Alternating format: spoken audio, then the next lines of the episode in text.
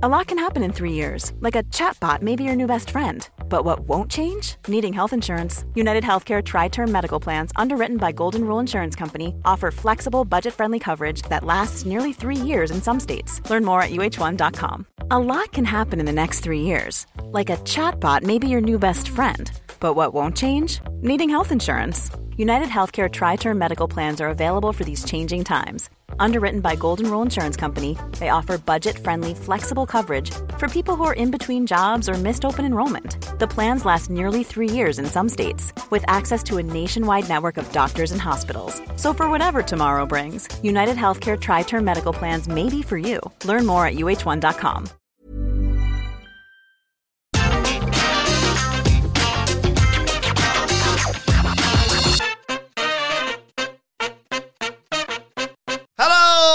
and welcome to the AEW Dynamite review. I'm Adam Wilborn from What Culture, joined by the Dudley Boys of What Culture, Michael Hamflett and Michael Sidgwick here to review everything that happened on last night's episode of AEW Dynamite. But before we get into it, if you're a fan of this sort of thing, make sure you subscribe to What Culture Wrestling on either iTunes, Spotify, wherever you get your podcasts from, for daily wrestling podcasts where we not only review AEW Dynamite but also AEW Rampage. Uh, Raw, SmackDown, NXT 2.0 oh! pay per views or premium live events, what they're bloody called now. We have interviews, roundtable discussions, and a roundup of the week complete with a bloody good quiz, of course, on Wrestle Culture. As I said, they're joined by Hamflett Sidgwick to review the first AEW Dynamite on TBS, and it was a memorable one. Certainly was very memorable. Uh, my succinct summary on the quality, it was like a 10 and a generous 7 spliced together Yes. quite awkwardly. I've developed an analogy. Would you like to hear my analogy? Absolutely. Always. Okay. AEW in 2021 slash 2022, post All Out 2021, it's Spotify Premium.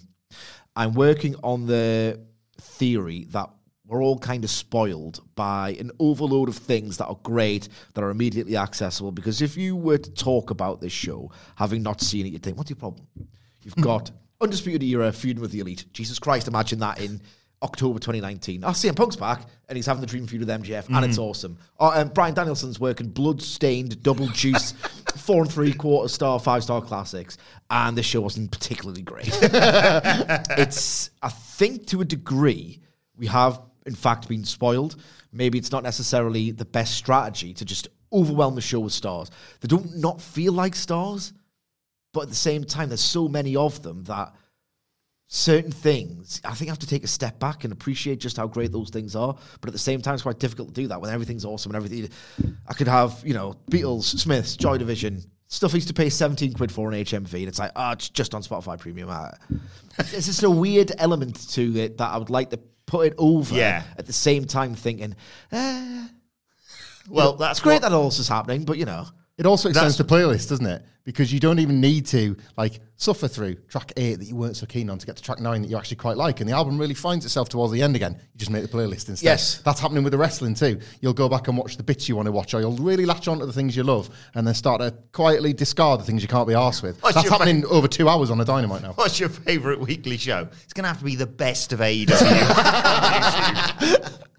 Uh, right, let's go through this show because there's lots to talk about. Um, some some great stuff, some iffy stuff, some fantastic news, some well awful news, which we will get into. We started the show, of course, though, uh, as anticipated, with the World Championship rematch: Hangman Page versus Bryan Danielson, 60 minute time limit, but if necessary, they had three judges at ringside. They were uh, Paul White, Mark Henry, and the lead singer of Nickelback, uh, who were Jerry Lynn. It's just a callback to a very, very random TNA joke from back in the day. That Yeah, Alex Shelley popping the boys. Like tested with popping Kevin Nash basically and managing to do it in a in a cut that they kept on air. I'd love it. It's one of my favourite clips. That, but yes, they were the judges sat at ringside. Not quite as good as booked by the Dadley boys, but you know we'll take it nonetheless. Uh, early on, um, you could sort of tell quite early on that they weren't going to be going sixty minutes. They they shifted the pace of this match. They just sort of flew through everything, and uh, yeah. It was, in my opinion, probably to the benefit of this match. Uh, some people say have said that they preferred the first match. Uh, the more I talk about this, I said this when I came in this morning to this. The more I talk about this, the more I'm leaning towards. Actually, I think I prefer this match. The- uh, I, I sort of enjoyed it. Then looking back, I was like, did I prefer the first one because it was? Eh, then you didn't get a finish. You got a finish, obviously, but you, did you? Did you get a finish? And then I went through my notes again. I was like, oh yeah, that was really good, and that was really good, and that. Was, so well, anyway, I'll get into it and get your two thoughts. So straight away, um, immediately, of course, Bryan Danielson, because Hangman Page is desperate to get his hands on him because he was effectively three seconds away from pinning him the last time. Danielson stalls, goes to the outside, does jumping jacks, does jumping jacks next to the judges, whilst pointing out, I'm so bloody good, I'm doing jumping jacks in the middle of a title match. Uh, but Page eventually gets his hands on him, uh, hits a suicide dive, um, misses the uh, moonsault, but recovers, power bombs Danielson right onto the edge of the ring. He's already just just flying around the place and desperate to to finish Danielson off early. Teases the buckshot lariat, uh, but Danielson rolls to the floor. But he's in trouble, and uh, Page realizes that, goes for a dive. Psych, he's not in trouble whatsoever.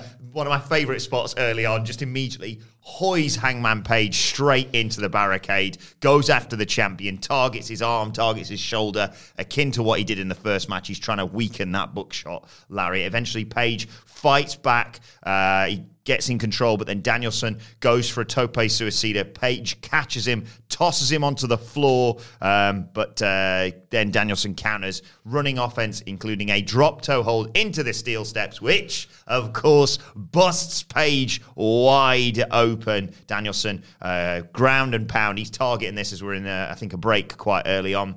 Uh, continues the ground and pound, goes to the cross arm breaker, but Page powers out of it and hits a Death Valley driver. They then suplex each other to the floor. Page gets sent into the post again. Uh, Danielson tries to do that thing where he wraps his arms uh, around uh, the ring post and pulls him into it, but uh, Page counters that, sends Danielson into the post, and subsequent to that, Danielson comes up. Oh, I see you've got a little bit of uh, colour there, Hangman Page. Here's how you really get colour. Jesus, he's just busted wide open, coated in claret. They subsequently fight on the top rope. Uh, Page hit this bonkers moonsault power slam thing for a, a two count. Uh, they're out on the floor. Page hits a dead eye, calls for the buckshot, but as he goes for it, Danielson, uh, I suppose, Okada Omega esque collapses as Page goes for it. Um, Page comes in, Danielson suddenly catches him in in, in a cradle, uh, then transitions into the LeBell lock, but the champion powers out, sends Danielson into the ropes and hits, uh, sends Danielson, sorry, over the ropes and then hits the uh, Orihara moonsault. Uh, but Danielson dodges the buckshot and hits him the, with the Busaiku knee for a near fall. They have a headbutt battle. Um, which I'm sure, as Sige pointed out to me in the office, Meltzer will have his thoughts on uh, later on this week. Jesus. Uh, Danielson, of course, is going to be safe. Uh, he hits a high kick. He go. Uh, Page wants the dead eye, but Danielson turns it into a Gotch style pile driver for a near fall. Uh, he does the old grabbing of the wrist and stomping his head in. Goes to the knee again, but Page reverses it into a pop up power bomb. Uh, I love the spot. It was it reminded me of some of my favorite MMA fights where it looks like Page has got him. He's hit this pop up power bomb and he goes over to Danielson, who suddenly just springs out of it and catches him in a triangle choke. Uh, Page powers out of it though, forces Danielson to, to basically transition into a knee bar. He gets back control Page though, rabbit punches, release backdrop suplex. He finally hits the buckshot. One, two, three, in like half the time it took last time. He has hit the buckshot lariat. He has got the pinfall victory. And Michael Sidgwick, he retains the AEW World Championship. This match was absolutely phenomenal. I'm back and forth on which one I preferred, and I realised both matches complemented one another absolutely brilliantly. Mm. And what a pair of matches! Like what a great sequel this was. Um, I want to shout out a few spots that I adored before I'm just going to give you the easiest cop out take of all time. I loved. Not only did it inform uh, early part of the story. But when Page did the suicide dive, right, because he wanted to get it done quicker, because he really wanted to get it done before the hour, didn't trust the old pricks at ringside, right? So that was a great story element in how they both approached the match um, individually. One really wanted to get it done quickly. The other one, Danielson, knew that Page wanted to get it done quickly. He strategized for that, as we called on the podcast yesterday. That actual suicide dive reversal don't know if it was conscious or not, or just a nice bit of happenstance. It ref- uh, mirrors back to Daniel Bryan's very first NXT match against Chris Jericho, where they did the same spot, only Jericho evaded the suicide dive, and there was that wicked spot that Almost bruised. like, almost like guided him into the tail, didn't he? Yeah, yeah. So that was like a callback, I think, to that spot, with the idea being, little novice dickhead, I did this. I learned this 11 years ago. That's how much of a master I am compared to you. Um, the exhaustion spot, I thought, that's great. I've seen it before. And that genius decided to use it as almost a ruse, a feign, and he just did the rule of my heart stop because I thought that could be the finish. I also thought the bicycle knee could be the finish because it's already effectively put away Minoru Suzuki. So all of that was great. My main thought watching this was I don't have a thought. I'm only remembering this after the fact because I was, I was so drawn in. The blood, the headbutts, the fact that it felt like such a seamless flow structure of a fight. I just thought I'm gonna have my takes on this later. Usually, I quite like to be um, thinking of things I can tweet for the likes. Let's face it, we all do this. And I thought I'm not gonna do that because I'm just so drawn in to the fight they're having. Another two things I want to mention before I pass over to Hamflett is that there are certain shortcuts wrestlers take to get the crowd on board, obviously, but to put across the uh, the the notion that they are both individually like indistinguishable in terms of how good they are, which you need to do in a champion versus challenger major title fight. They do the drop down spot where they're trying to summon this is awesome chance. They do the booyah um, strike duel. Mm-hmm. There was none of that, and yet I still got the sense that they were completely inseparable in terms of quality. I could not predict the finish whatsoever. I did not know who was going to win, and they just did them these spots and tried to engineer that tone and that feeling in the most wonderful of way. Like that suplex duel to the outside. Mm. It somehow was so perfectly done, but it didn't feel like a perfect bit of choreography. Mm. It just felt like a struggle, and yet it was perfect. And my mind was blown watching that. The last thing I want to point out is that me and Murray were talking about um, Okada versus Shingo and Okada versus Ospreay in the office, and our general broad take was these matches are very, very great, incredible. Even I'm worn out by the structure because you can almost minute for minute see when they're going to dial it up what reversals are going to happen when. It's just, it's all very meticulous in how they're laid out to the point where it now feels like a soulless, cynical pursuit of we know how to get a star rating. Yeah, we using a checklist A checklist of tropes, duration, when to do a reversal, etc., etc. I'm worn out by that. This match felt completely divorced from that kind of structure. They went for full emotion, and I thought it was incredible as a result. And I thought it was a pointed response to the very we're gonna have a match of the year candidate conversation around those three matches, and I just thought this one was way better in terms of how it made us feel, how they structured it, the actual purpose of what pro wrestling is. They didn't go for a intellectual how to get a great match. They just put one on and they disguised the fact that this was so elegantly crafted because it really truly felt like a fight. They did not at any point feel like they were chasing a star rating here, and that was my favorite thing about it. It's funny that you say intellectual arrangement because the exact word I had to describe this was thoughtful. I thought the way this was structured was so thoughtful. But you didn't think it that Not once. Yes. Yeah, like in the moment, I'm just feeling the experience of the match. But then on reflecting back or watching bits back, you just, I'm constantly reminded of bits where I thought, God, they've put some thought and care into this. Um, the use of the judges could have, like, the judges could have been a bit of a disappointment, but obviously you were drawn at the match and then you forgot.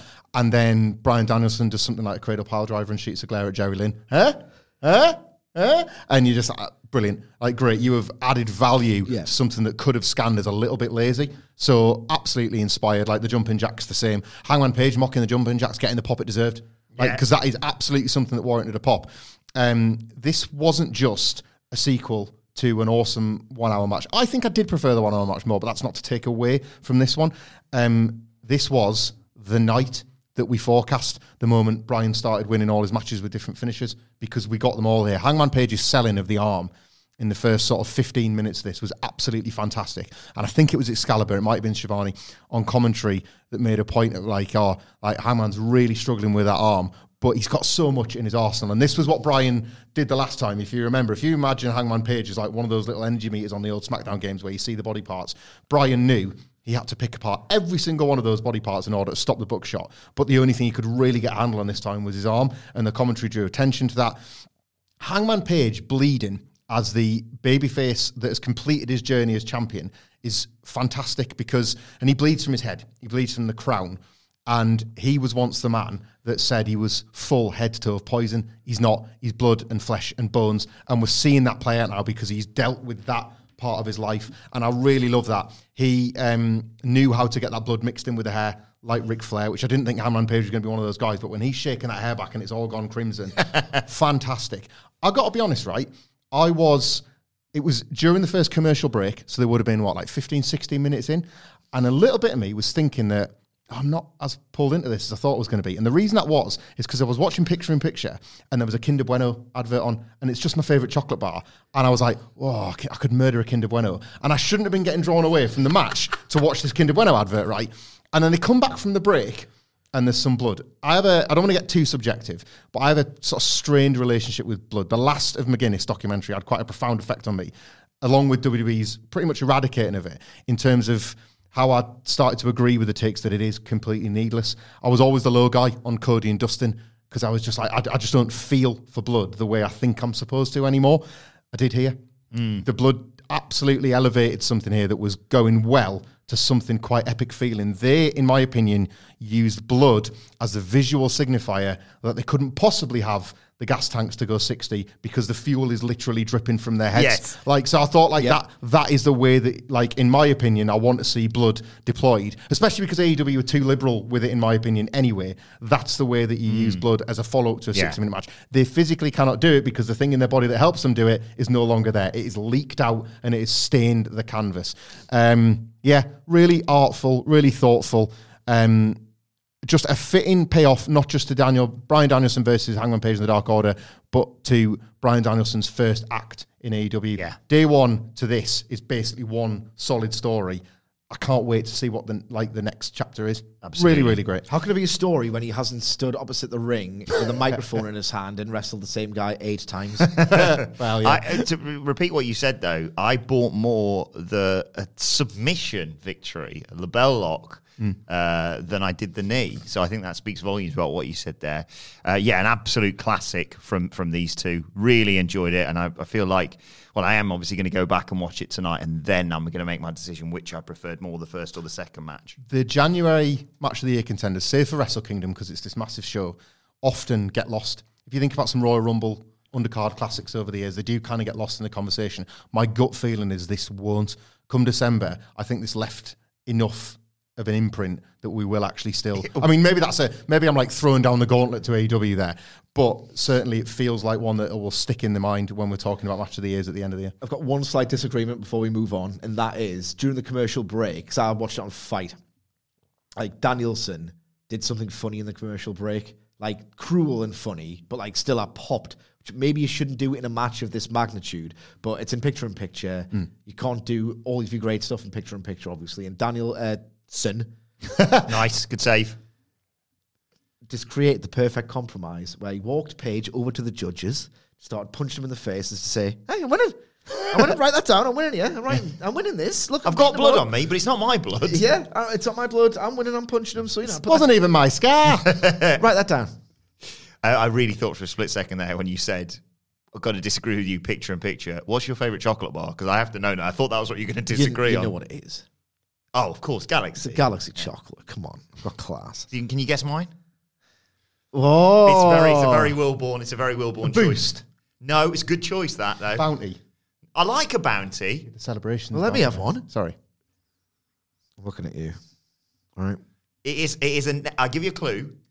It's a name you could shout that like "Way!" as a chocolate bar, effectively. You have your guess because I've got one in the chamber. It's actually related to some patter we were Does enjoying. he like it because he can say it in a funny voice? It's a bit It's of- like, it's like it's like it tastes like ass. Force it down, but no, it's a little from column A, a little from column B. It's a delicious chocolate bar, but also it's got a funny name. Oh no, maybe not then. It's what chocolate bars have got a funny name. Come on, it's right there, and you'll kick yourselves. I've, I've got nothing. I was thinking of Cody doing the "I'm so excited." I was gonna say, I was gonna say crunchy. I hate crunchies. Yeah, they're I love great. a crunchy. I think they're a bit overrated crunchies. I'll have one, but I wouldn't choose it. So this We, is like have got a lot to talk about. We this need is to like move you've on. got fifty pence and you've gone to the shop. This is the one you pick. probably yeah. Okay, I don't know. I think era. no.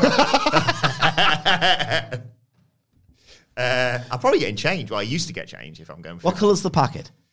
It's uh, white, but like colourful as well. Oh, I'll just put you out of your misery, shall I? and it's a bar. It's not a, well, this is the thing, it's not a bar Maybe bar. the Oh, it's It not a wasn't- bar bar. It's, wasn't a, even it's, your a few bar. bars. It's a few bars. It's a curly whirly. you wanker. Of course it is. It's very on brand. You're, you're a curly whirly. Anyway, oh, back to AEW Dynamite. Of cou- That's on us. Like we, we're supposed to provide like listeners insights and, and analysis in these podcasts, and we failed on that front, not guessing the curly listeners will be shouting it at their podcast. Curly whirly. But in all seriousness, Galaxy's curly whirlies and Buenos to the office whenever you want. whenever you want. No, not now. It's January. We're trying Oh to yeah, yeah Yes. February, February, please. When we've all Um, given up. Grapes. Uh, can I surprise you? Great. Can I have some grapes? I prefer flan. nice key. Yeah, wild rocket. Am I? I'm into it at the moment as a snack. Just, just rock it. Just because it's got a nice bit. of tell kick. it's January, Better than can't lettuce. you? It's got a bit of a kick. In it, Peppery. so- Yeah. The claim said they were going to drop a music video next week, and then we got MJF. Sorry, that is really funny. Calling that your video is going to be viral is pretty funny. is isn't it? great. Like a week in advance. and then we got MJF in action against Shawn Dean. Except we didn't really, because as soon as the bell rang, CM Punk runs out, and obviously MJF hightails it out of there. And Punk just looks at him, looks at Shawn Dean, and punches him and hits a GTS, which of course gives Shawn Dean the DQ victory. I can't think of many of them uh, happening in AEW. Uh, MJF 0 1 for the year. We sort of danced around this topic on the preview yesterday. We didn't quite see this one coming. I But I said he would interfere. and I said that MJF would lose. uh, CM Punk uh, grabs a mic and said basically this is going to keep happening every week until MJF finally decides to get in the ring with him. Uh, MJF responds by calling Punk a phony, said without him, Punk is nothing. He makes Punk relevant. Um, you're not the guy you used to be, he said. You're not the savior. I am. Uh, you seem to think after these back and forths that we've had that you're Roddy Piper, but you're not like Roddy Piper because unlike you, Piper was able to main event WrestleMania. Um, love that. He said he's shown if he'd shown more, if he isn't shown any more respect, MJF that is, maybe he'll leave this company and go to the other one, main event Mania two. Punk said all he wanted to do was kick MJF's ass. Uh, and I've written this quote down verbatim because it was such a zinger from Punk. If you think the grass is much greener on the other side, be my guest. Go ahead, leave. Main event night four of a buy one, get one free extravaganza, and then get released faster than you last in the sack. When you come back, I'll still be here, and that ass kicking will be waiting for you. Wonderful. And he nailed it as well. Um, and MJF gets riled up and riled up and says, you know, you know what? Fine. You wanted this. You got it. Next week, it's going to be CM Punk versus Wardlow. and Punk says eventually MJF is going to run out of people to hide behind and he would put MJF to sleep. I love this because they've spent two plus years curating the sanctity of a no DQ. We don't do disqualifications. We're the sports oriented company, whether people want to admit that or not. Um, and then CM Punk, with that wonderful dickhead twinkle in his eye, decides to just completely break the sanctity of that. And I still love it because it just drives the storyline forward. Because the idea is wins and losses actually matter. It's using a DQ not as a get out, because putting wrestling on is inconvenient and you're a carny. And Jeff was livid. Like he thought the match, the, the matches he takes are get out. Yeah. aren't they? He was livid to, to like. It's a DQ. It's the opposite of how it's used to just pummeling submission in WWE. It makes the match count. Great. Fantastic. The line was great. The more venom that CM Punk has in him, the better. And he had a mouthful with that buy one, get one free extravaganza because he had to get the gag in. He had to get the emotion in. He had to rattle through a lot of words, make them clear, make them feel like he was actually feeling them. Absolute perfect delivery. Before I hand over to Hamflett, I've, I've worked myself into a fantasy book and shoot here. The very, very, very frequent references to Roddy Piper are becoming noticeable now. The central thread of this feud is that MJF's bluster is a total illusion. He's scared of CM Punk. He's scared that CM Punk's the guy who's going to make it feel like, oh, I'm not that prodigy anymore because I'm not as good as him. He's constantly running away, right? How do you get someone to stop running away from you? Dog collar match at Revolution, possibly following it singles on Dynamite. Total bloodbath. They are total Piper marks, the pair of them. They will echo back to Starcade 83. And I think it would be absolutely tremendous and a really fitting end to this heated grudge rivalry. Um, I'm going to tweet that as well because it's great. The Sidgwick Mag fans will forgive you. Of course. Fantastic shout. Because when you suggested that there was a lot of Piper, all of a sudden my mind went to, oh, Punk's next gear choice is a kilt. So I'll double, double dog collar instead is, is better. Um, I really great. I watched this with utter glee, and I was so grateful that like part of my job is to get to talk about this.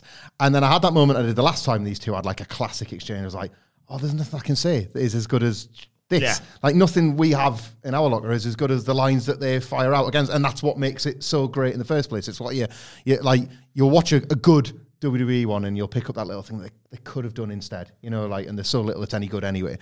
This was absolutely majestic. Exactly where, it, in terms of the tone and the level of aggression they were showing towards each other, it was exactly where it needed to be in terms of the story they have. They have very much got to the point already that this is not just. There was a sort of flirtatious element to the first exchange, wasn't there? Like they were kind of meeting. It's as if they'd never crossed paths backstage, and it was happening finally for the first time. This is not that anymore. We are long past that point. Um, because it's AEW, because I want to continue to, even though I feel like it's being tested a little bit, because I want to continue to love and trust the process. Um, I love that it was Shawn Dean. Shawn Dean is from Chicago, so CM Punk has kind of had to be a prick to one of his own to make his point. By the way, I loved when CM Punk instructed MJF to listen to the announcement. He cupped his ear as if to say, like, listen to what I've just done, because I don't think you've figured it out yet. Really, really great stuff. Um, Shawn Dean is from Chicago, and CM Punk has had to kind of like stick the knife in to get to make his point. I want to believe that one day that won't matter. I don't know if it's going to be in the form of like Sidgwick made a point there of like maybe the dog collar is a rematch. I think they're going to get to this before Revolution, so that is Yeah. ideal as well. What if, with the pinnacle dealt with, with Wardlow potentially dispatched, what if Shawn Dean has one opportunity to be a bit of a prick, and it's to help MJF, and MJF has spotted that and gets in his head just before the match, and it's this most ridiculous of outcomes that MJF gets the win because he's got like he's paid off Shawn Dean. I remember what that dicker. Me and you, we, we were going to have a gentleman's agreement wrestling match, and look what this arsehole came in and did. I just Not feel paying like him off. He's just giving him a front seat ticket. yeah, I just feel like Yeah. one day that will matter, and that's great because AEW has earned that. As much as they've earned the DQ thing, they've earned that too. Um, love this. A match of the year, a promo of the year in the first AEW of the year. What, like, what could possibly go wrong on this Dynamite after the fact? When you're ready to pop the question, the last thing you want to do is second guess the ring. At Bluenile.com, you can design a one of a kind ring with the ease and convenience of shopping online. Choose your diamond and setting. When you find the one, you'll get it delivered right to your door. Go to Bluenile.com and use promo code LISTEN to get $50 off your purchase of $500 or more. That's code LISTEN at Bluenile.com for $50 off your purchase. Bluenile.com code LISTEN. Quality sleep is essential. That's why the Sleep Number Smart Bed is designed for your ever evolving sleep needs. Need a bed that's firmer or softer on either side? Helps you sleep at a comfortable temperature? Sleep Number Smart Beds let you individualize your comfort so you sleep better together. JD Power ranks Sleep Number number 1 in customer satisfaction with mattresses purchased in-store. And now, save 50% on the Sleep Number limited edition Smart Bed for a limited time. For JD Power 2023 award information, visit jdpower.com/awards. Only at a Sleep Number store or sleepnumber.com. Before we go any further, though, this show is sponsored by BetterHelp. Now, we all carry around different stressors. They can be big life worries or just, you know, little things like your favorite wrestler not being used properly. The thing is, when we keep them bottled up, it really can start to affect us negatively. Therapy is a safe space to get things off your chest and to figure out how to work through whatever is weighing you down. It is really helpful too for learning positive coping skills and how to set boundary. Therapy basically empowers you to be the best version of yourself. So why not give BetterHelp a try. It's entirely online, designed to be convenient, flexible, and best of all, suited to your schedule. Get it off your chest with BetterHelp. Visit betterhelp.com slash whatculture today to get 10% off your first month. That's betterhelp, H-E-L-P dot com slash whatculture. I love that he said that because I was literally preparing to say, well, this is a 10 out of 10 dynamite. And it's gone because Chris Jericho comes out next. Um, he says he's it's great to be back. It's great to be back on, on TBS. Something he's done something with his hair. Um, it's the first time he's been there that a si- fall? since since uh, April 1999 when he lost to Booker T. Nice little, I think he cheated line. Um, but he says it's mainly good to be back because he's finally recovered after 2.0 hit him in the face with a chair, chair six weeks ago. Would you like to? I'm sure the Hamflett uh, mega fans will forgive you. Would you like to repeat your take on Twitter? Six weeks to get over an attack from 2.0 in the back. Seven days to get over getting thrown off the blood and guts cage. Chris Jericho, don't give a sh- about continuity ever. He uh, he said last week he didn't come out to save Kingston. He uh, I'm one of the last guys to not give a shit. he said he came. Kind of last guys to do one of those uh, Foley bumps. You seen it? Heard of it? he came out last week to get some revenge on the dipsh baby. baby. Uh, speaking of them, uh, here they are. Uh, outcomes uh, 2.0. Matt and Jeff. Uh, and uh, Lee says, uh, Welcome back. And goes, Oh, here they are, Terrence and Philip. And to be fair, one of them I fairly certain said A about 10 seconds after Did- that. t- that- right. just Matt, I think it was. Sorry to interrupt here because we're going to get onto Jericho because he's the talking point of this. But the Terrence Phillip, like, they totally played up to that. 2.0, I felt really sorry for 2.0 here because they're so good at Yeah. absorbing all these insults. This isn't their fault. They make this not a completely disastrous segment. It's just they're not the ones in charge of it. So I want to pay that, in case I forget when we get to the main problem with this, I want to just pay them that compliment now. They were great in this. Yeah, It was like, "Good to see you back, eh? Uh, hey Jericho, how that chair taste? Wonderful, great stuff." Uh, and Jericho's uh, Jericho's response is, "You've got a square head," and he, again, he is What's wrong with that? Just asking for a friend. he is desperate. Again, we've seen this a few times for it to be like this. He thinks that this line's line's going to land, and the crowd are going to not only pop for it, but it's going to be them being like, God, "We're trying to talk 2.0," uh, but they can't because there's deafening squarehead chants. Uh, and he says uh, Jeff Parker's got a pinhead, pinhead, squarehead, squarehead, pinhead, etc., etc. But it's just not. People aren't really going for it. And Cedric, I'm sure, has got his own thing he wants to say about this in a second.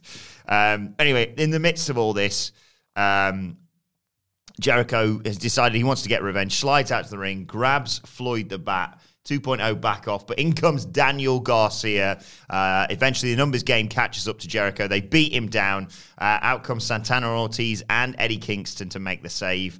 Uh, but uh, 2.0 uh, slid to the outside, escaped before they can get their hands on them. There's going to be a big street fight on Rampage, but this was a, a real disappointment. And, and as we say, not because of oh. 2.0. Yeah, Chris Jericho needs to turn heel immediately. Babyface, crowd rabble rousing Chris Jericho is so lame. I contend that the MJF stuff, oh, I, I think, went very underrated throughout 2021. I thought the two matches they had on Dynamite and All Out, uh, the first one was better, but I thought it was a tremendous bit of business, all told. And I think it went a little bit underrated because Chris Jericho gets in his own way a lot. I'm kind of the most than Chris Jericho. I've really tried to take a step back and realize, you know what? He'll do something amazing in two weeks. It's Chris Jericho who's been doing this for years and years and years and years. Every time you think he's a little bit lame, he'll pop your tits off in two weeks. Maybe we need to take a step back and appreciate the whole body of work. Yeah. He's making it impossible to do that. He's making it impossible to do that because his square head, huh? What was the other one? Pencil head. Uh, pinhead. Pinhead, squarehead. oh yeah! He tries to do these little things where he's like, "Come on, guys! Oh yeah!" to get the cr- to get the crowd. Hey, is this thing on? Turns out you can do impressions. That is bang on. So he does these little things to like, "Oh, I'm losing them here. Can't be my fault. I'm Chris Jericho. They just need a little bit of conditioning. So he tries to get them up, and it's like the more he tries to get them back, it's lame. I've never felt less for Eddie Kingston, Santana and Ortiz, Daniel Garcia in 2.0 than I do right this second. Mm. yeah, like we could. as many will, and Twitter does once a week, just spend all of this, all of the critical analysis on this particular segment, taking the piss out of Chris Jericho. You know that he like is dead to colouring his own hair on television. Bold move, bold, bold move. But like ultimately, what this was beyond Chris Jericho being a bit irritating was like, uh, and this is right. So this is a wider criticism about the show in general. I'm a little bit worried that AEW is getting a bit thick. Like it's getting a bit eye rolly and a bit rubbish, and I don't really want that because when it's amazing, it's everything we've just talked Yes. about, right? So this was that. I love the six men that are in the bulk of this feud, and obviously now Chris Jericho is part of it. But I love all six of them dearly. Six of my absolute favorites on this roster. In fact, I don't like this feud at all because AEW aren't trying to make me like it. From what I can remember, Sidgwick will remind me if I've forgotten something. The heft of this was that 2.0 were real arseholes to Kingston when he was just trying to have a sandwich and they were particularly cruel about Moxley. And that's how this all, a fight in the, in Yeah. the catering area. But fine, there'd been a catering thing with Kingston and food and all that. I thought that was like quite impressive. But then they have matches. And they're just fighting matches, run-ins, matches, fight. They've given up telling a story at this point. It's just the guys running, they fight there. Like AW are way better than this. So even if Jericho's nothing to do with this, and I think he is dragging it down Yeah. because this material's lame. But even if he had nothing to do with this, this is just a continuation of fights, run-ins, beatdowns, chase-offs, invisible wall match. Like, do better. Do better by six of your best, but do better in general. This is an unholy union, now that you mention it. This is an unholy union of Tony Khan's worst, laziest booking trope married to Chris Jericho's worst babyface patter. And that's, I think, why I hate it so much. Yeah. They should just ask uh, Eddie Kingston what they should do instead. Yeah, yeah, it's astonishing that they're really not striking while the iron's hot with Kingston. Like he didn't as well. Kingston on what was so great about the thing the other week, even if the commentators were telling you like, well, well why is Kingston being a bit of a whinger? Because Jericho's an arsehole, that's why, Tony. But like he was like screaming, turn that off about Judas. He didn't want to be part of this sing long. It's not his world at all. He sort of just accepts it, doesn't he? Yeah, we got the last word. Well, I'll see you at Rampage. I become, I become, I become. That's not Eddie Kingston. No. Like, don't don't just accept this as part of your lot now. Um, the next segment really tinged with with uh, sadness as well because we had a video package recapping uh, Jake Atlas's debut. Uh, brilliant match with Serpentico. Go and check that out on Dark. And uh, he subsequently become all elite. Uh, and there was a a backstage promo with Cole, O'Reilly, uh, Bobby Fish. Um, before I talk about that, I should say uh, we, we don't actually know the extent of, of Jake Atlas's injury that he suffered uh, on A- AEW Rampage during this match. Spoilers, everyone, but you've probably heard about it on social media. Some knee issue, fingers crossed. It's not as bad as first feed. I know he's gone for an MRI. We'll keep you updated as, as to when we hear about that. But as I'll be saying again later on uh, in this podcast, we obviously wish him well in his recovery. Um, anyway, the, the Cole promo, he's there with, with O'Reilly and Fish, and he says, I know, Kyle, you didn't mean to kick me in the face. You watched it. Thank Christ. Keep watching, guys. Um, but he says, "Look, we're, we're the, the band's back together effectively, and uh, and when we team up with the Young Bucks, we're unstoppable." And you just look at Fish and O'Reilly's faces as they say as he says that. You know what I loved about this? And I don't even know if they were going for it. The idea of them, of Adam Cole saying the word supergroup out loud. Everyone knows supergroups suck. Yeah. it's just a bunch of cokehead rock star wankers thinking they're better than they are. Love that. Um, anyway, he challenges Jake Atlas to a match. Audioslave were all right, weren't they? For a bit, for a minute. I liked them at the for, time. for an album. I liked them at the time, I think. I went to see McBusted in concert, so you know. Jesus. Armed with curly whirlies. But yeah, uh, uh, I would- Um, anyway, because he, he challenges Jake Atlas because he's the you know big flagship new sign. He says, "Well, I'm still the guy everyone's talking about. It's a new year, the same Adam Cole, uh, and he's even going to buy Jake Atlas a one way ticket back to Orlando." What sucks so bad about the knee injury was it was another excuse to bury NXT because if they had Jake Atlas giving it his absolutely awesome best against Adam Cole, they could have done more with Jake Atlas in one match than NXT did in what a year, year and a bit. Yeah. Ah, that's a shame. Obviously, like I'm gutted for Atlas. I'm a huge, huge proponent of his. Best finisher in all of wrestling, in my Oh, it's one way up there. Way up there. Way up there. Um, yeah, what a goddamn shame. Uh, let's cheer ourselves up by having Wardlow wreck a dude. That came next. He faced uh, Antonio Zambrano. Uh, and before the match, the referee's just checking Wardlow over. He's not taking the referee. He's just doing the old, you know, checks that you often see them do. And Shawn Spears, it is going to become the Shawn Spears Appreciation Society at What Culture very soon. runs around the outside and hits Zambrano with C4. and chucks him back in and be like, ring the bell. I got him, baby. Um, but instead of Wardlow just following his instructions and maybe hitting zero or even maybe just one power bomb for the victory, there's a just a cavalcade of them. I think five in total. And Wardlow puts his foot on the chest and pins him. My God, I love Wardlow. fantastic. Um, continues to be great. They are telling the same story. They are delivering the same setup and punchline every week, but it's a hit and it works. So they just all they all they need to do is increase it ever so slightly.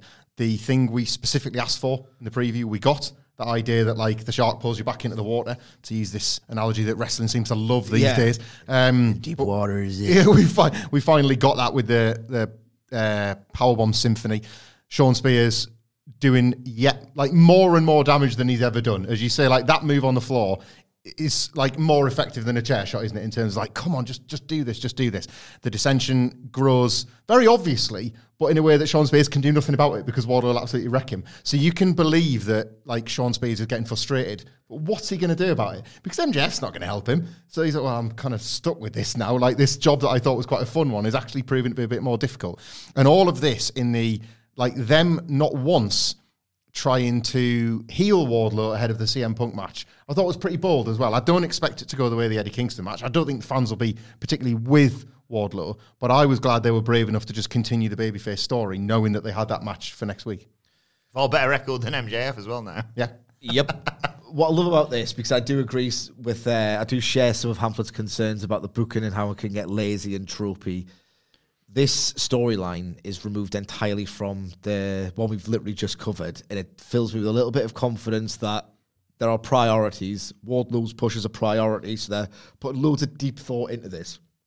Whereas Chris Jericho's latest dick about, "Oh, let's just do whatever because it's Jericho, he's going to be over. Don't put that much thought into it. I would like to think it's not plot losing stuff, but rather a little bit of laziness, which I can sort of forgive to a degree.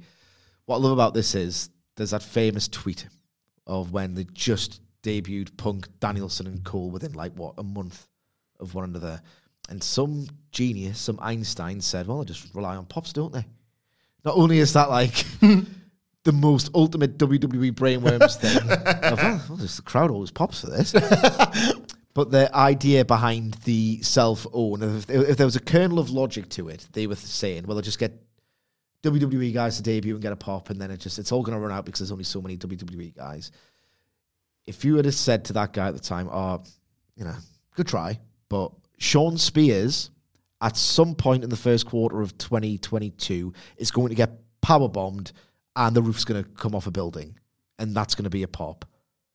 That underscores the power of the real process, and this storyline deepens my trust in it. One more thing on this as well. So this week it was five, as you say, and they're, they're increasing the number. Or Wardlow will kind of do as many as he wants. Previously it had been like two, and then he gives a third one because the fans want it, whatever. Um, I believe they're not set on a number because Shawn Spears is going to take 10. Oh, 10, 10. Like, yes. the fans are going to be begging for 10 doing the old That's Tye a Dillinger great pose shout. to to Incredible shout. And if you want to go further with that, Just tweet that. The Hamflett fans will forgive you. if you want to go further with that, maybe MJ, All right. maybe MJF keeps referencing the War of 24 because that's how many Wardlow's going to give him in that eventual payoff as well. Uh, but yeah, I think Shawn Spears is getting 10 when it happens because they're going to generate is. that exact chant from the fans. And the crowd are really getting up for the one where he rolls the leg over and just grabs the I love head. that. The- Brilliant, the that. crowd are really getting on behind that. That's his Okada wrist control, isn't it? Yeah, it's yeah, yeah. magic, man. Uh, we got a video package recapping the budding rivalry between Kris Statlander and Leyla Hirsch. and God bless the United States.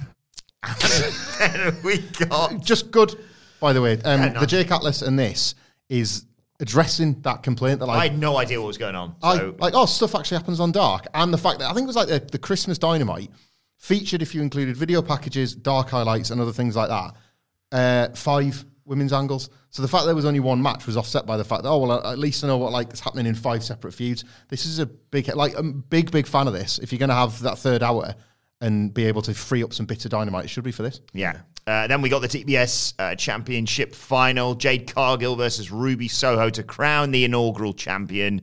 Happy with the result of this, uh, as as I've called from the beginning. Uh, never been wrong. Um, but God, I dreaded today for this.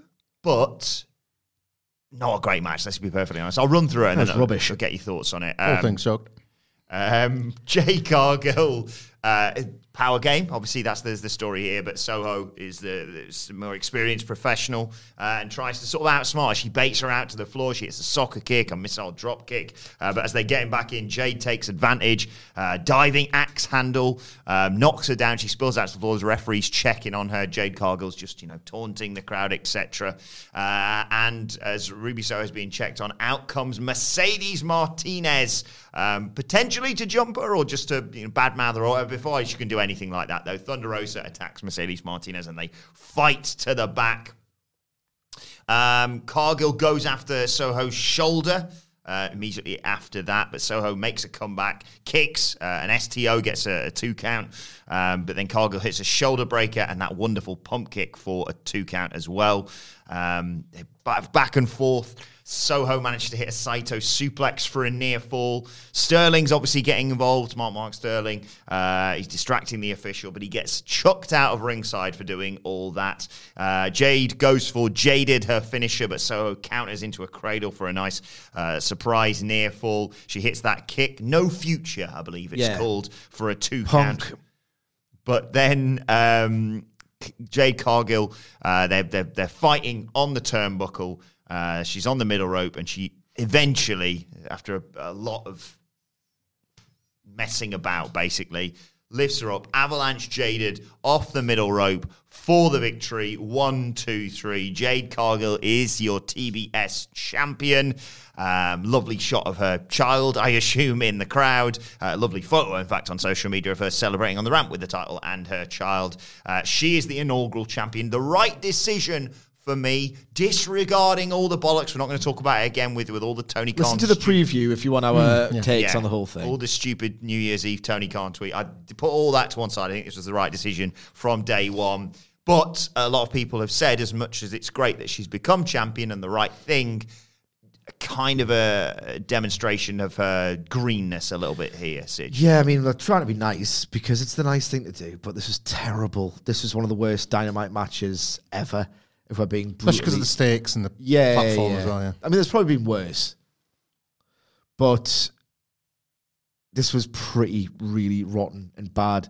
There were times when, like that spot, um, I think it was the first Jaded to go into like the wheelbarrow, whatever pin attempt Yeah. it was. It felt like they were buffering. Felt like they were really struggling to get. It was not seamless. Didn't feel like she was caught. It felt like she was carefully guided into the position, which completely betrays the entire point of the spot.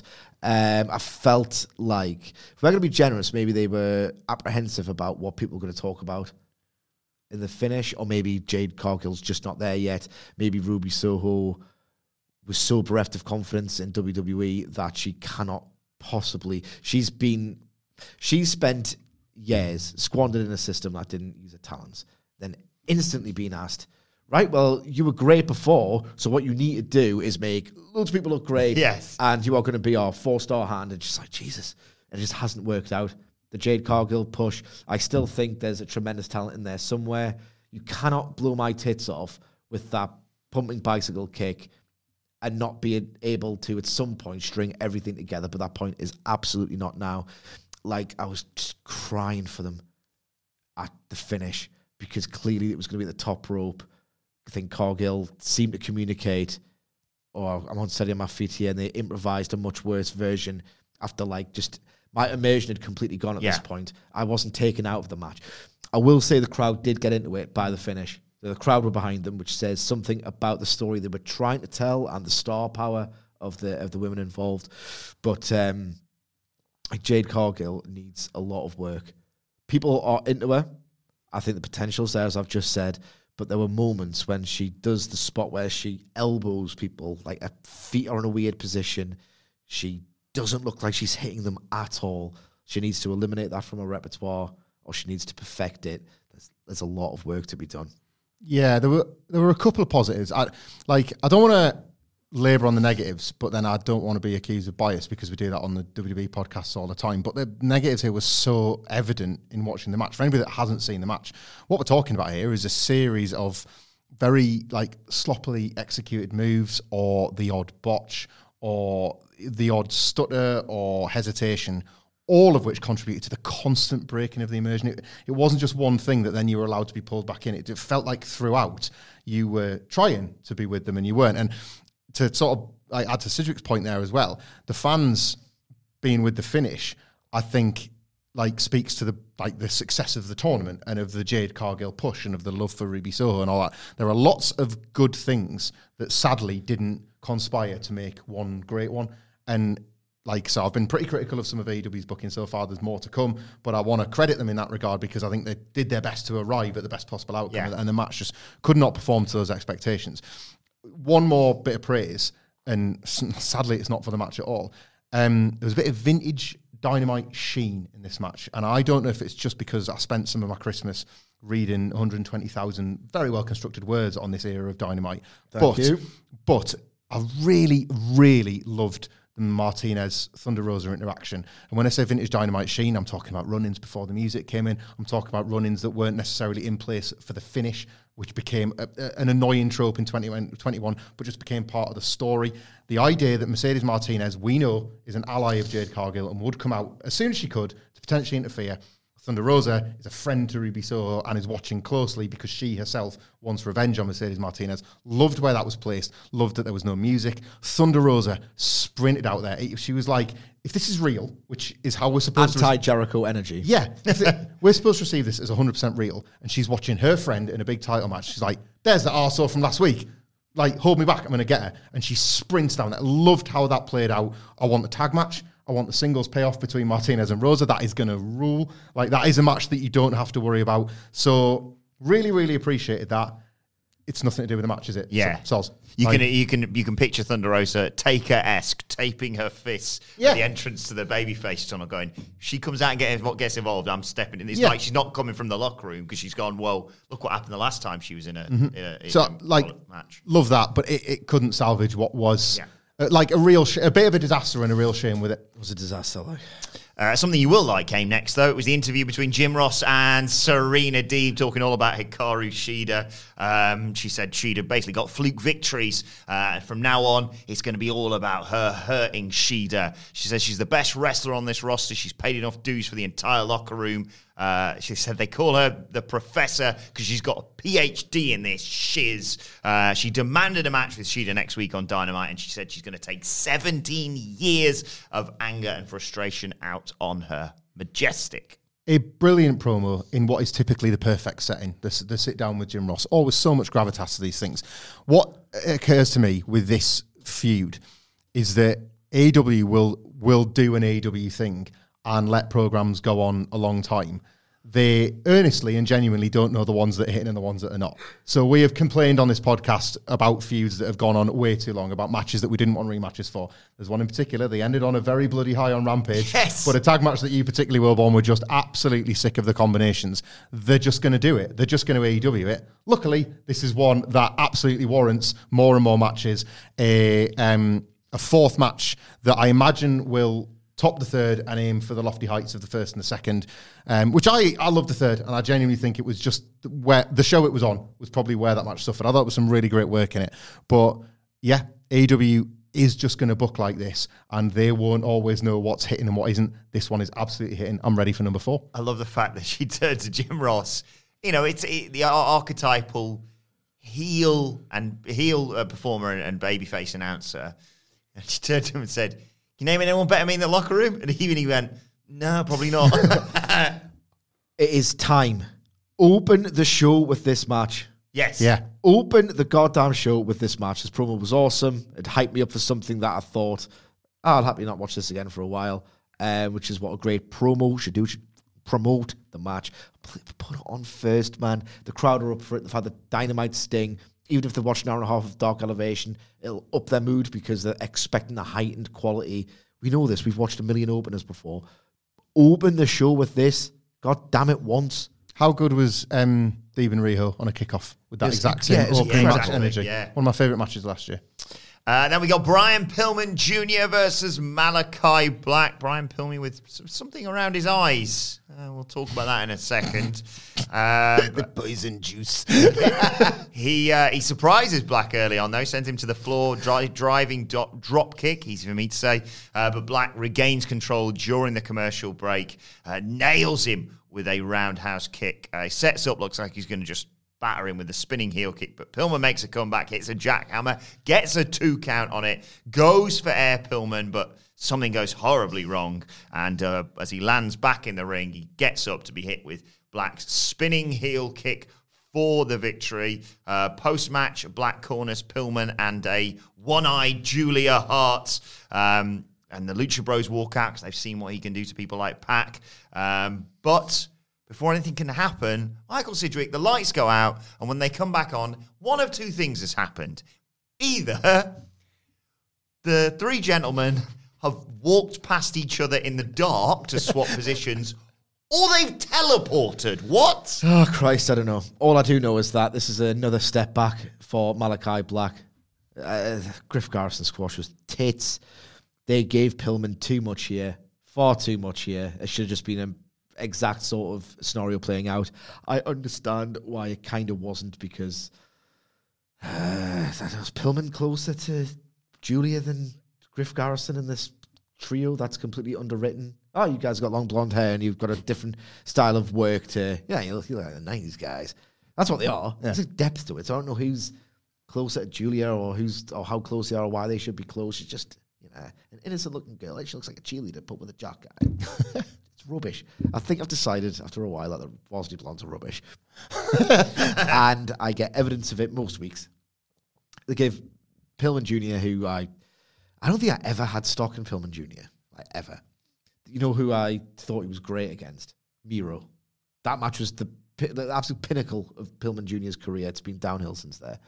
Um, so I don't think I've ever really purchased stock in Pillman Jr. like I have with the Pillars, with Garcia, with uh, Dante Martin, with uh, Moriarty. Never really bought it with Pillman Jr. Give him too much. Malachi Black didn't look anywhere near as impressive.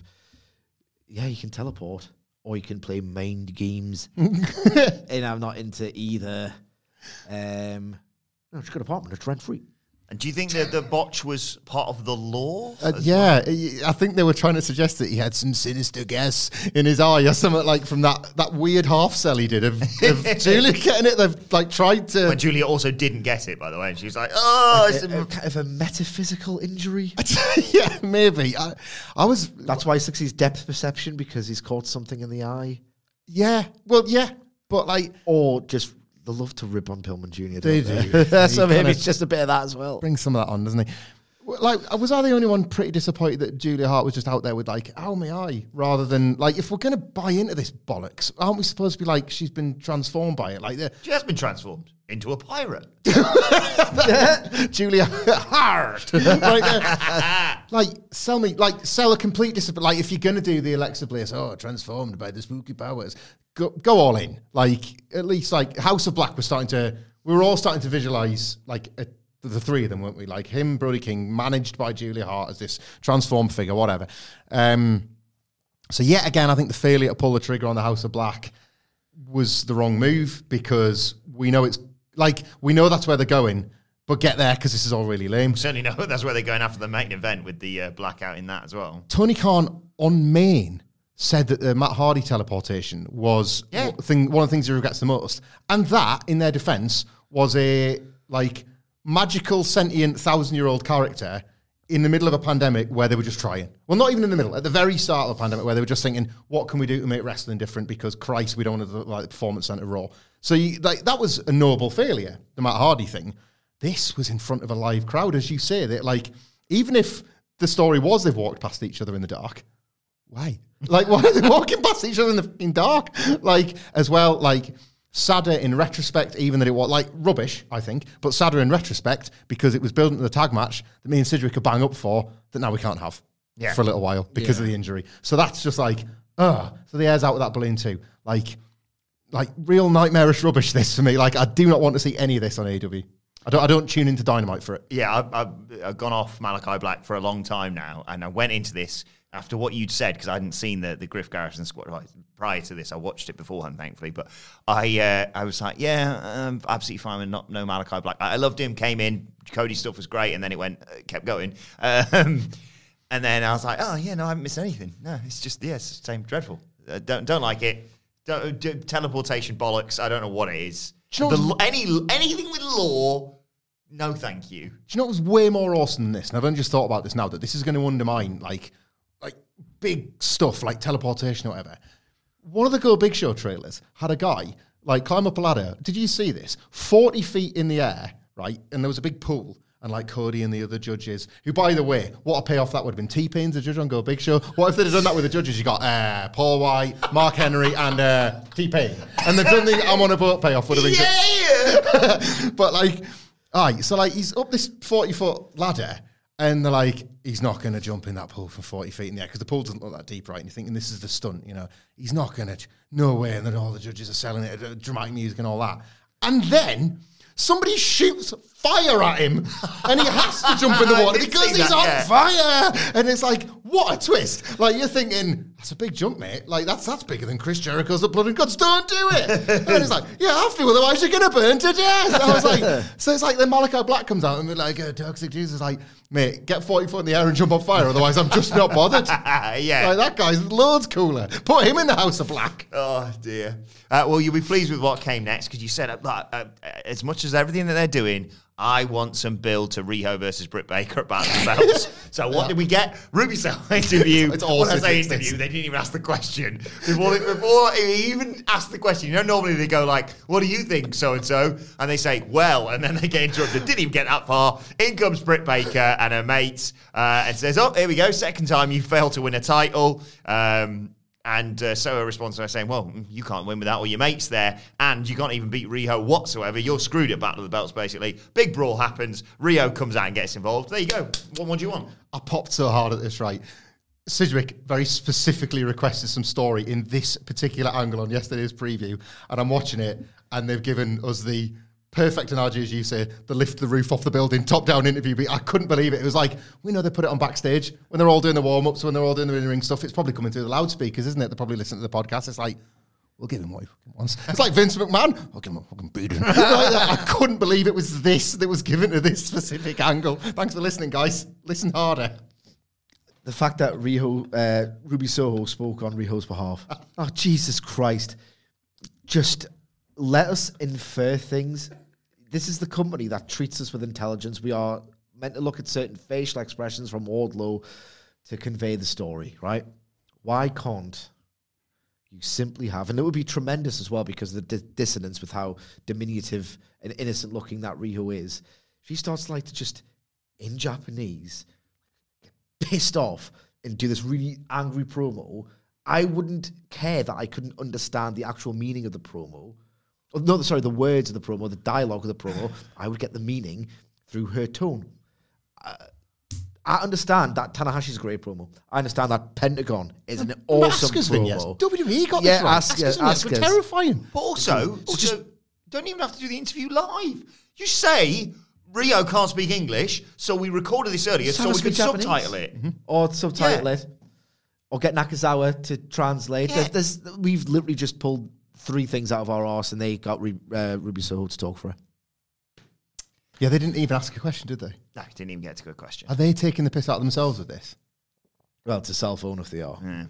Uh, run, I'm not going to you know talk about them now. Obviously, we're going to discuss them in a in a, a, a bumper preview tomorrow. Not just Rampage, but Battle of the Belt. Um, but we also did get a little promo because uh, we've got Hook versus Aaron Solo going down on Rampage tomorrow night. Uh, Hook was at QT school. He didn't do anything but eat chips and stretch people. And Solo says, "Stretch me if you can. Survive if I let you." I can't fucking wait. Bailey's boyfriend's going to get the sh- kicked out of him. Ex-boyfriend. Ex-boyfriend. that little delinquent. I love the idea that he's such a prodigy that he's just decided to be like a bit of the coach. I already know how to do this. I'm just born with it, so I'm just gonna eat some crisps and chin. Do you know what? Do you know what Hook does backstage? He punches a jukebox and Action Bronson comes on. Like, that's what he does. Right, main event time. Uh, the AEW tag team titles on the line. It's the Lucha Bros versus Jurassic Express. Oh, real mixed emotions uh, about this one for obvious reasons. Uh, Phoenix Jungle Boy started off back and forth. Lucha Sturf. Uh, Phoenix hits him with some kicks. So then comes uh, in comes Penta and Luchasaurus. They do the glue glue glue, glue glove gimmick uh, with the whole Zero Miedo, and then they exchange, exchange some shots. Almost went a bit Michael Hayes. I was all glue, glue, glue. Uh, Jungle Boy comes in. Uh, he fights off both opponents with a brilliant sort of double takeover. Uh, but Phoenix hits him with the tightrope soccer kick to take us into uh, the break. When we come back, uh, Luchasaurus is making a comeback against both of the Lucha Bros, but they take him down with simultaneous thrust kicks uh, and.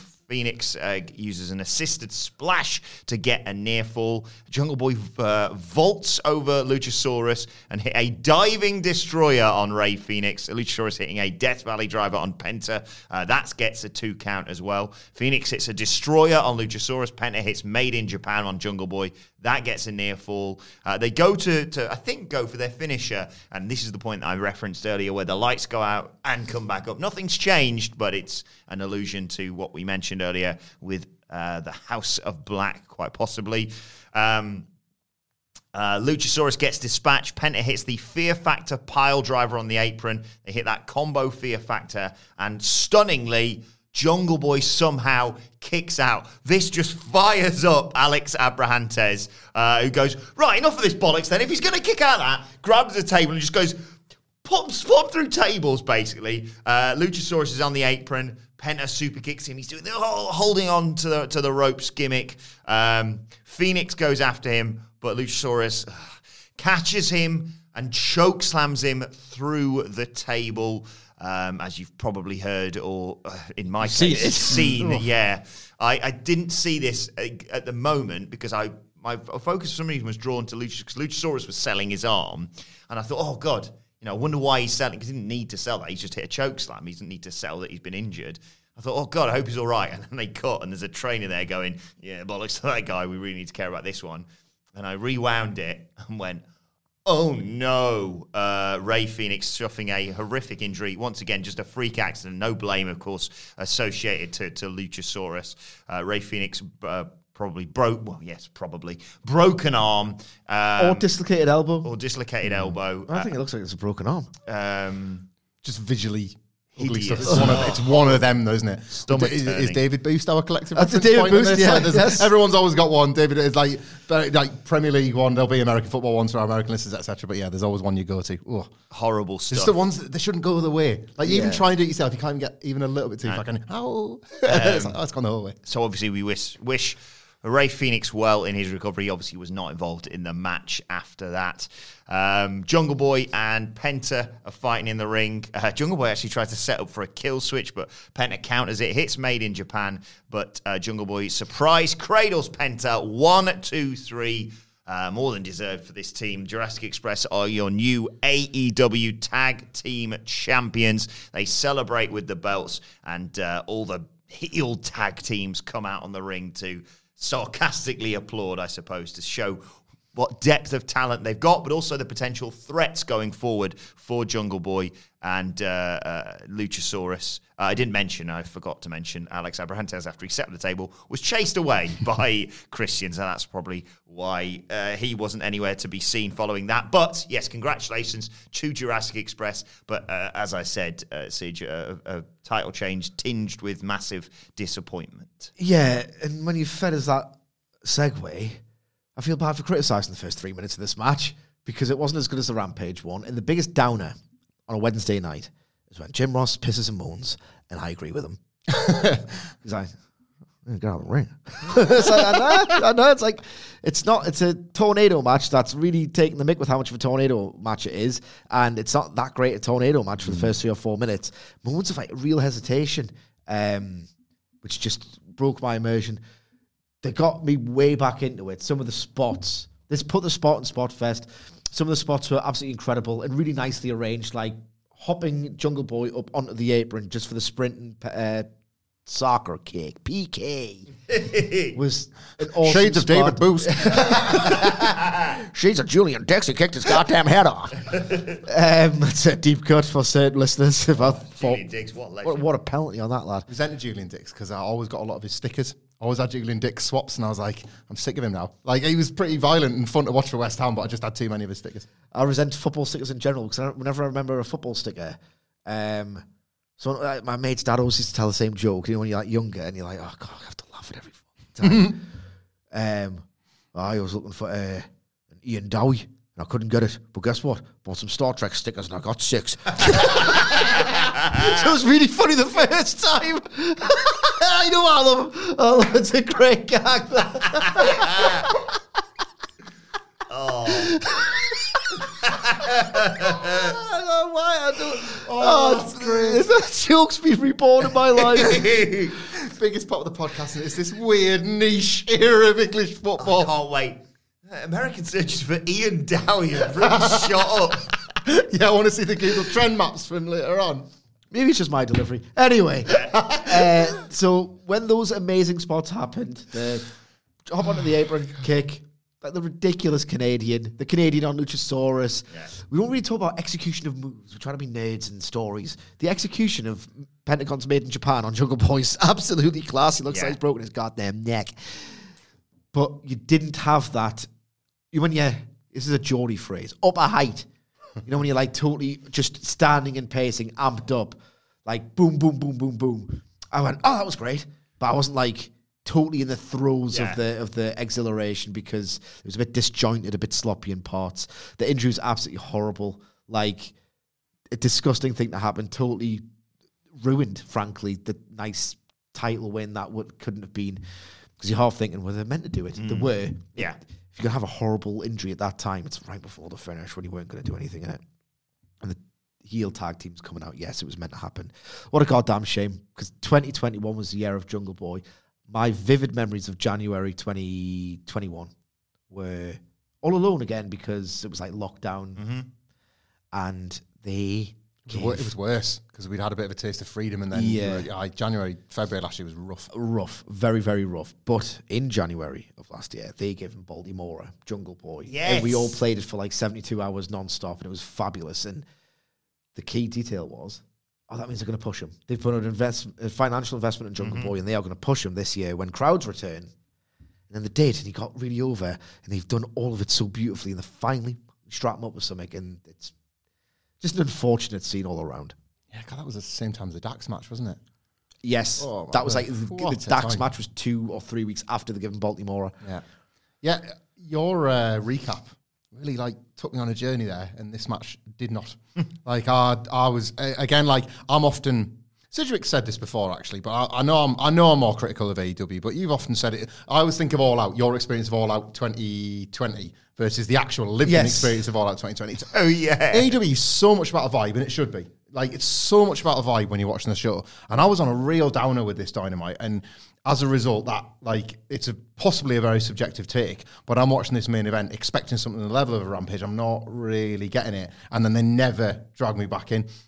As good as some of the spots were, and as good as some of the, it's like dangerous. I don't want to say thrilling because I wasn't thrilled, but as dangerous looking as some of the spots were, I just wasn't captivated by the story, and I never really got there. The injury was was a big downer on it, but I would argue, I think we'll never know because it happened, but I tend to think that this title change, this Jungle Boy, a pillar has won a title. They've canonized the pillars to such an extent that Jungle Boy winning a title should have felt huge under any circumstances.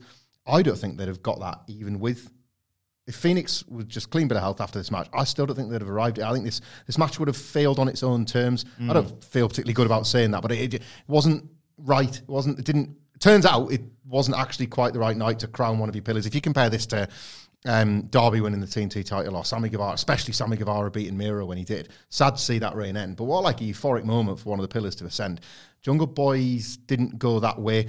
Um, they'll get out. I think as well, like the it wasn't just the feeling of the injury and the match, and like injuries can sometimes really feel like they've like snake bit quite a lot of stuff, and you're kind of feeling like, oh, this is going to drain some of the blood from the Malachi Black program as well. Maybe not. Maybe PAC just drops in and you do PAC and Penta versus House of Black as a Or like Cyberhan says. or, or you know, I just, I don't know, like, yeah, like a lot of this, like a, a lot of joy felt drained as a result of the things that went Yeah. wrong in this match and indeed on this episode of Dynamite. Hmm. That's just, I didn't even realize that until you said it. That Punk's got another bullet in the chamber there, hasn't he? pillar, pillar champion, pillar champion, pillar champion, Yeah. MJF. Yeah. So probably Britt Baker takes your place because she's got a championship. Yeah, very good. But yeah, um, And anyway, MJF, why do we always have to talk about sex? But you wouldn't last long in the sack.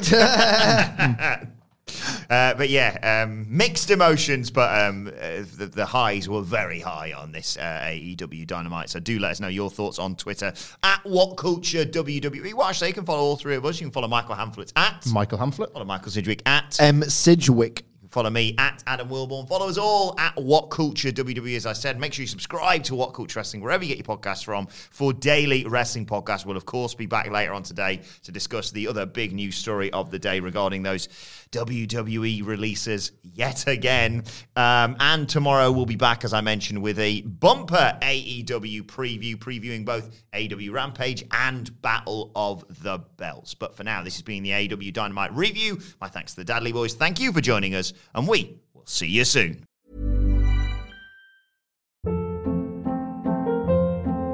Hold up. What was that? Boring. No flavor. That was as bad as those leftovers you ate all week. Keke Palmer here, and it's time to say hello to something fresh and guilt-free. Hello Fresh. Jazz up dinner with pecan-crusted chicken or garlic butter shrimp scampi. Now that's music to my mouth. Hello Fresh. Let's get this dinner party started. Discover all the delicious possibilities at hellofresh.com. Even when we're on a budget, we still deserve nice things. Quince is a place to scoop up stunning high-end goods for 50 to 80% less than similar brands. They have buttery soft cashmere sweaters starting at $50, luxurious Italian leather bags, and so much more. Plus, Quince only works with factories that use safe, ethical, and responsible manufacturing. Get the high-end goods you'll love without the high price tag with Quince. Go to quince.com slash style for free shipping and 365-day returns.